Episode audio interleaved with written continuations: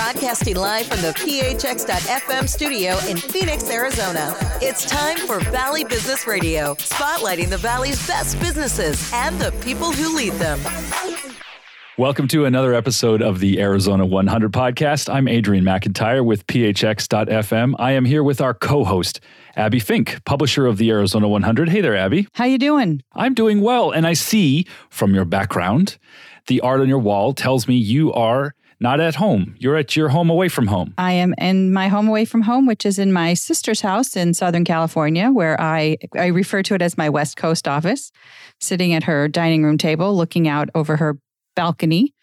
Um, but yeah, you know, the work from home thing's working out pretty good, and it doesn't mean I have to work from my own home. So uh, you can work from home when it's someone else's home. Exactly. So hopped in the car, threw the dog in in there, and off we came. And so been here about a week and a half, got another week to go. In fact, we were chatting at lunch today that um, there might be a, a month plan coming up as as Arizona hits 110, 120 degrees this summer. Perhaps I will relocate here for a, a, little longer when it's quite so warm there. We'll see how that goes, but it's always good for a change of scenery, different different view, someone to talk to. You know, you know how it goes. I do know how it goes, although I'm still sheltering in place, as it were, uh, waiting for vaccines and whatnot to be available for my family.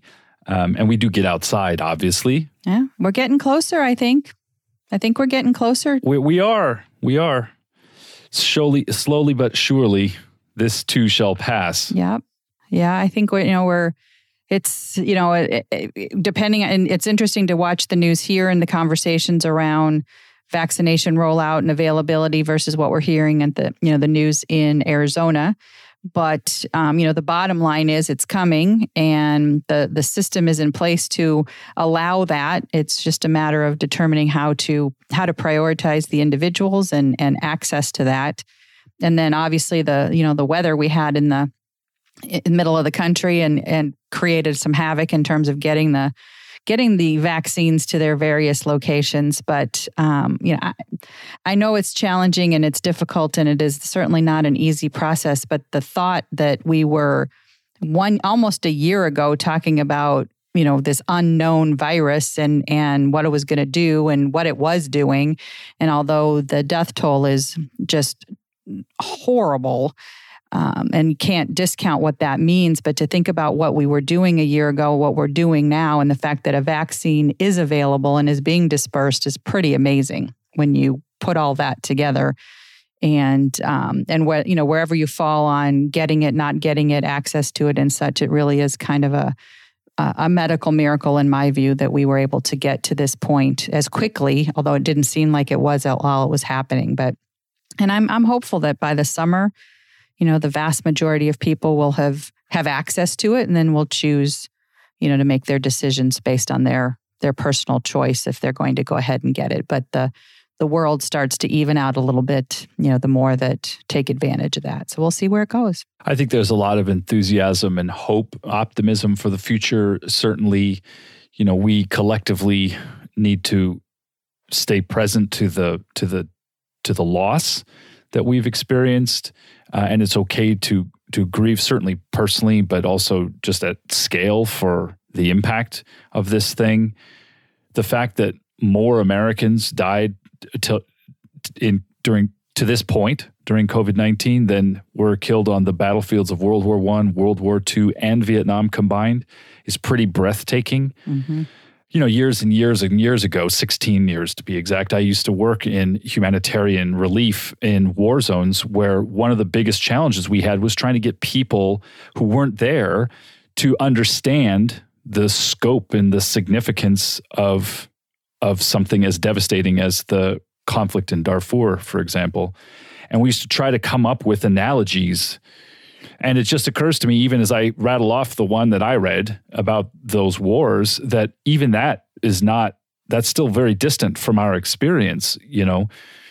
Um, it's just hard to take in. Yeah. Uh, and and yet doing that and processing it and moving through it together towards something better is what we're all trying to do. Right. I mean that number is just it's it's incomprehensible. You don't you don't know what 500,000 and that's the 500,000 uh, that you know, passed away, that's 500,000 families that are dealing with, you know, the a direct connection to what's happened and it's it's yeah, it's a number that will not it will not sit well. There's no place for that to go. It's hard to comprehend what it means, but you know, I I I think the the again the resiliency, the ability to adapt for and to think about again bringing forth a vaccination in you know 10 11 months. Now we don't know the inner workings of how that is and what's happening in laboratories around the world in terms of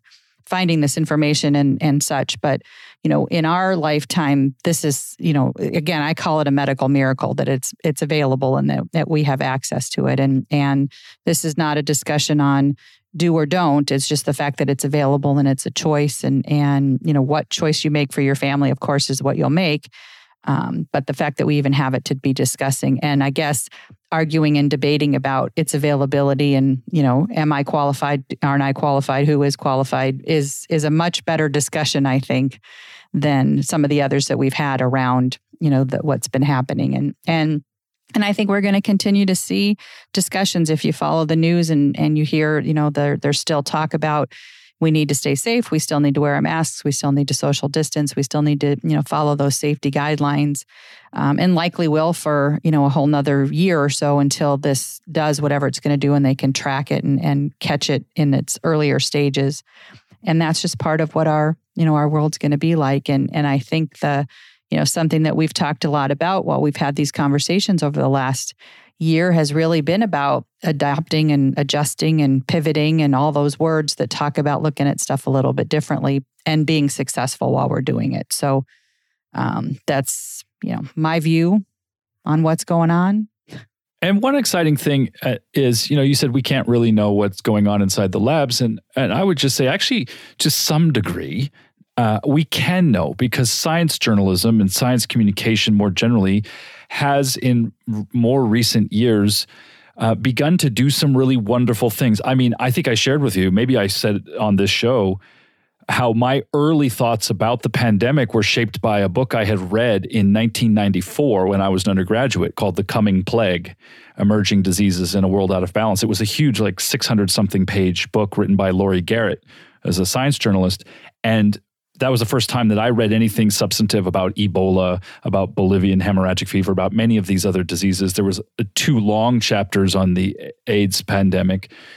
And the good news is, as we just saw uh, yesterday with NASA's press conference about the Mars uh, rover Perseverance mission, um, we can see, but more behind the scenes than ever before, and and re-whetting our appetite for um, for this kind of information. As people share they were really showing their work you know like they were told us to do in math class um, really showing us how they did what they did and what's happening and then telling us that all the data is available in, in public websites if we'd like to go download the images and help them search the images for details and things of that nature. I, there is a way in which citizen science and kind of an appetite for this kind of stuff um, is there. It's been downplayed a bit, but it is there, and it's very exciting. My I know my boys love that sort of thing. Well, so. and and just you know the the fact that you can access and and find this information, and and you're right. I mean that NASA.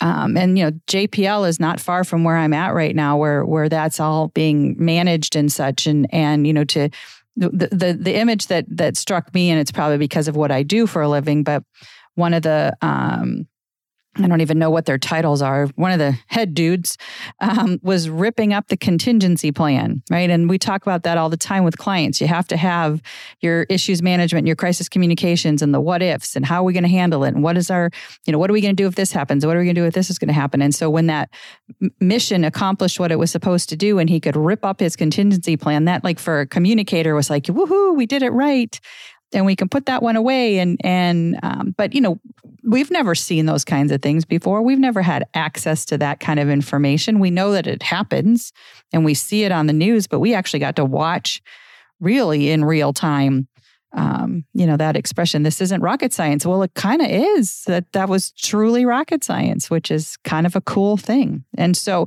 yeah you know the whetting your appetite i think is exactly what it is. It's it's it's reintroducing some of these things that you know maybe we've taken for granted because they're just happening and we you know they're not on our you know our daily conversations. But now we can you know click a couple buttons and watch perseverance do its thing. I mean that's an amazing amazing thing. And i think the more we can bring transparency and open access to these processes, the more we can have accountability and the more we can have the kind of governance that I think everybody fundamentally would agree is a good idea. Um, you know, there's always a tension between privacy and transparency when it comes to data. But when it's uh, government programs sharing with not only the scholarly uh, community, but with the general public data and inviting us to use those tools to develop our own models and develop our own kind of ideas about things. I think that's always just not only is it good government, it's good science and it's good citizenship. Uh, and you know, getting involved in whatever way we can and these kinds of things is always is always fun. I agree. I agree. Well, we'll keep an eye out and see if there's some more of those things we can talk about. As always, the Arizona 100 shares uh, short stories, 100 words or uh, exactly 100 words, on things that are happening. Some of them are obviously COVID related, some of them are science related, and some of them are on other topics. This issue uh, is a big one. It's got a lot of interesting things in it. What are some of the highlights you want people to know about? Well, and, and this issue we we actually did um, d- did a little bit different. Um, we we are calling that 100 plus, which means some of our stories actually extended beyond the 100 words because there was just so many great things to talk about. Uh, we didn't want to limit the information, so we were taking a look at a bunch of different things in this um, this week's issue, and some of which are being the articles are contributed from our you know members of our community, which we always appreciate. So, um, you know, we've we've talked about um, the Girl Scout cookie program. I'm, I'm staring at three boxes right now on the counter. That doesn't include the 12 that are hidden in the closet with the expectation I'm not going to eat them anytime soon. But um, but Girl Scouts, of course, had to you know really think differently this year about how they were going to do their traditional cookie sales. They were not going to be out in full force at the grocery stores and community places like they typically do. Uh, the door to door knocking was also going to be somewhat limited. So, what were they going to do in order to get those beloved Girl Scout cookies out into the community? And so, like good entrepreneurs, uh, they took their uh, their business model and put it online. And many many troops across um, really across the country have taken advantage of the opportunity to do their um, their marketing and their sales function through.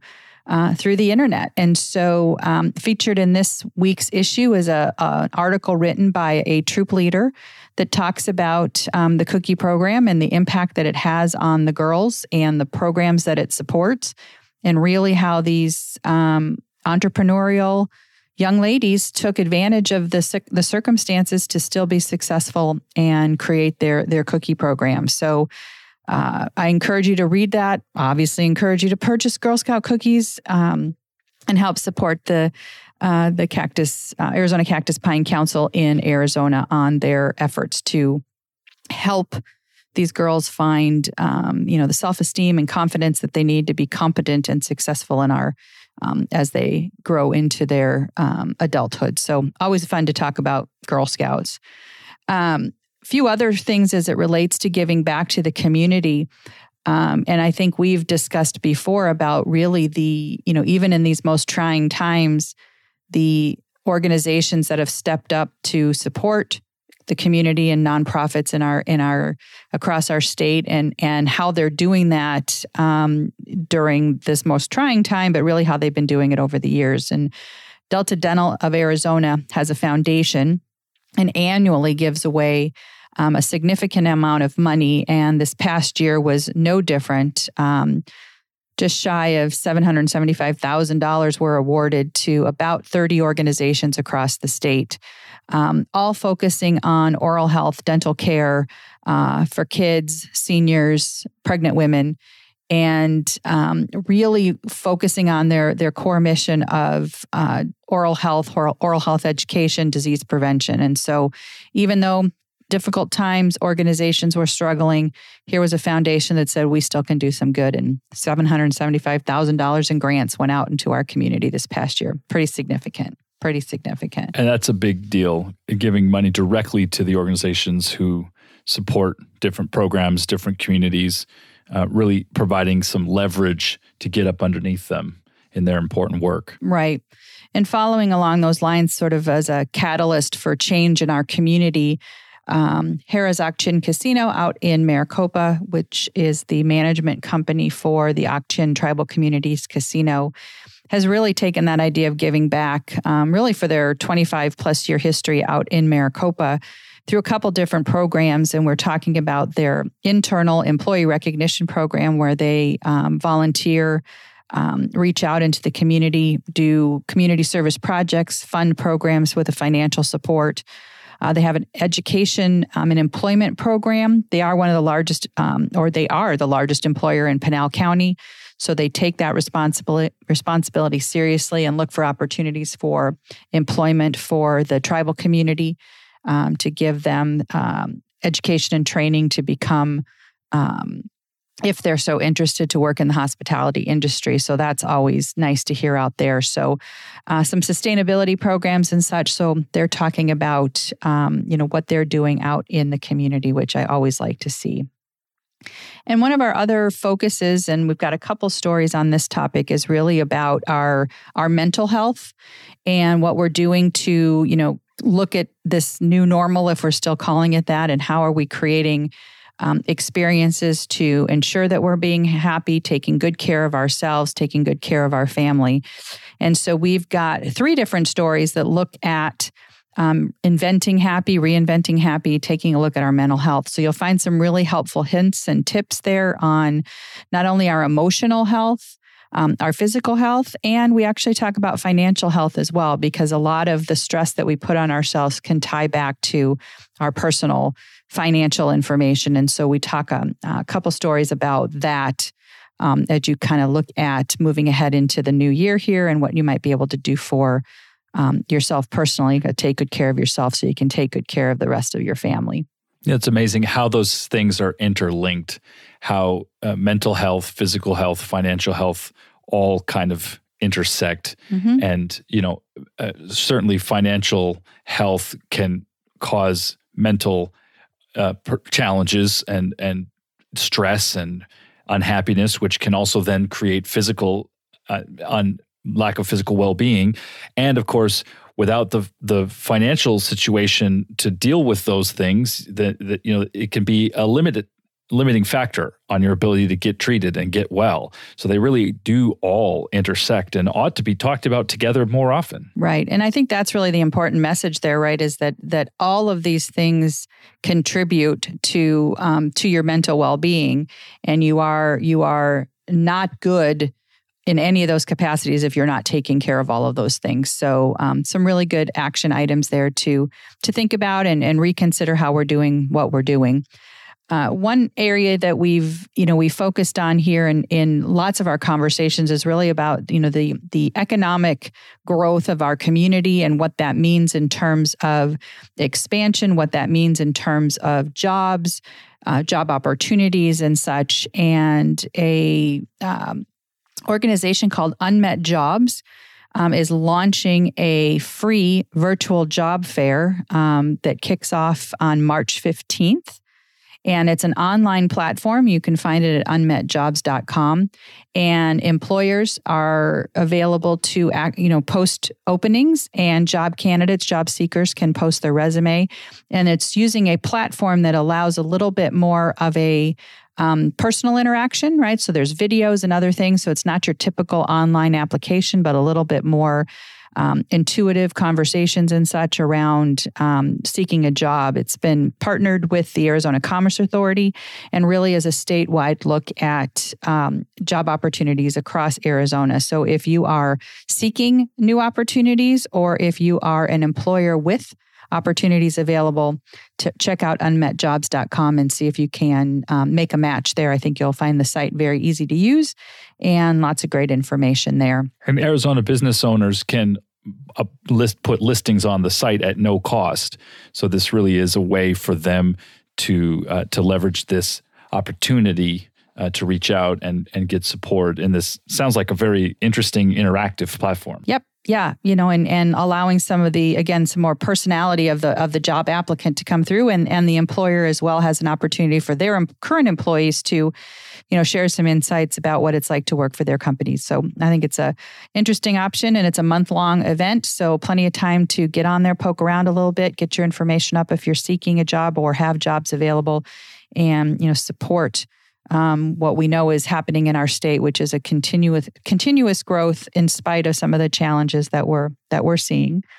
Um, one of the big employers, also in Arizona, U-Haul, of course, um, has a, a headquarters in the downtown Phoenix area, and recognizing the importance of health and fitness and what that means for their employees, they have, are working with uh, Chase Building Team, general contractor in the valley, to develop a 54,000 square foot facility that is going to include not only meeting space but wellness services, exercise facilities, education for its team members. Really, again, recognizing the importance of investing in your employees and in your employees' physical and mental health in order to be um, a successful company. It's not just about getting product out on the street, but really paying attention to the people that are helping you helping you do that. And then our final two stories look at uh, the real estate industry, um, a, a, look at the commercial real estate industry in 2021 and what um, industries or sectors within the industry are doing well, and a conversation around um, home purchasing and the importance of the documents that you need in order to purchase a home because I think if you're paying any attention right now, interest rates are awesome right now if you're considering purchasing or refinancing uh, either your personal home or looking to invest in commercial real estate. This is the time to be taking a look. So we hope you'll enjoy those articles. Again, some of them are a little bit longer than our traditional uh, 100 words because it was just too good. And we were the editor and said, heck, we're just going to let those long stories be a little bit longer this time the Arizona 100 Plus a special That's edition. Right. Now, we've got some personal news, some uh, news that you want to share here at the end of the show. Hashtag personal news. Uh, so I think we uh, have produced about 44 ish, 44 segments of the Arizona 100 podcast. And we have um, coming up on three years of producing the email newsletter, um, the Arizona 100. But uh, the team at HMA Public Relations is going to be stepping aside as editor and publisher of the Arizona 100. We've enjoyed the opportunity to bring these great stories and talk about the businesses and organizations across the state. But it's time for us now to step aside. Um, our colleagues at the 100 Companies, which is the parent company of the Arizona 100, are going to take over the reins for a bit and uh, serve as editor and publisher of the Arizona 100. So it is still happening. We are just not responsible for the content um, after this fabulous issue that we've done. But we do encourage you to consider um, and keep the uh, um, Arizona 100 coming to your inbox by subscribing at thearizona100.com. And of course, continue to send news and information to editor at thearizona100.com as the uh, publication will continue. And some exciting news for us. Uh, you're still going to get the chance to listen to Abbie and Adrian chat. Uh, we're going to be launching a new podcast called Copper State of Mind which is going to be uh, conversations around, well, what's ever on our mind, really, as it relates to um, business and communications, and really how our, our state and our industry is talking about and communicating um, information. So we're looking forward to launching that in the middle of March. And, you know, with you and I continuing to chat, we never know where these conversations are going to go, but we welcome you all to uh, listen in and find us at the Copper State of Mind as we launch here in the next couple weeks. Now, that's the title of your column that you've had in the Arizona 100. Uh, I'd l- be interested as we move forward into the future to give you a chance to kind of reflect back on what the Copper State of Mind really means to you. Uh, it's been a way for you to share some of your thoughts, some of your insights, some of your perspectives, and it's the title that you want to keep going forward for our new show. So, uh, what what has that been like for you, and and and why the future? What do you want to get out of the new show? Well, you know, the, the, when we first talked about doing this in, in a typical newspaper or magazine format, the publisher always has a, a chance to have a, a, conversation around a topic of interest that is related to the publication, but not directly editorial. Um, as in objective information. And so really that's been my chance to really talk about some things that are um, you know my views and opinions about certain things or observations that i've made. And i think as we've evolved and had our conversations those have been some of the best conversations we've had that have just really been about um, you know a given topic and really exploring that from a you know a personal perspective what we bring to it from you know our own experiences as well as our business minds and how we're doing that. So my hope for the conversation and, and as we continue with the with the new podcast that Copper State of Mind evolves to be a little lengthier discussion on particular topics. Um, we would welcome, you know, suggestions. We'll we'll be um, providing some opportunities for input in that regard. But it's really going to be a chance for us to, you know, take what is going on in my head some days and and have a conversation. And and I think some of you know you and I have have similar views on certain things and we have very differing views on certain things. And I think that's going to make a really great conversation as you and I you know dig in a little bit deeper on the things that are impacting our community um, and looking at it from a business perspective from a communications perspective from a marketing perspective. So that's where I hope it goes. And you know we we can fill time, you and I. So I'm not really worried about running out of things to say. You know, I think it's important because as as PR and communication professionals, you're often speaking on behalf of the client. You're trying to find the best way to communicate their goals, their projects, their programs, deal with their crises, uh, help them communicate effectively with their stakeholders. And you've done this for a long time and you've got some things of your own to say. And I think that the new show, Copper State of Mind, will be a great platform for you to begin to share more of them. You do privately with people who interact with you. You mentor a lot of folks. You have so many people have passed through the offices of HMA Public Relations over the years and you've shared your knowledge and your wisdom and your insights in those conversations this is a chance to share them with the world. Well, and I'm looking forward to this. So um, I, I appreciate the the opportunity to do that, and I appreciate you joining me for the on that next journey in our in our podcast history. It's so, never a dull uh, moment. No, but it's been great doing the Arizona 100, and I've enjoyed being able to share that information and and both in the online newsletter and here in our on our podcast. And I wish much success to the publication because I know it's been a much uh, needed and respected publication out there in the community and look forward to, it, to its continuation under new leadership. And you and I will be back here having further conversations about what's ever on the copper state of mind. You can continue to stay in touch with the Arizona 100 at thearizona100.com. Abbie Fink is Vice President and General Manager of HMA Public Relations. You can find them at hmapr.com. Abbie, thank you and the team for your leadership on this, and we look forward to the future. Thank you. For all of us here at phx.fm, we're signing off. This is the final episode of the Arizona 100 podcast. Please join us for the next Copper State of Mind.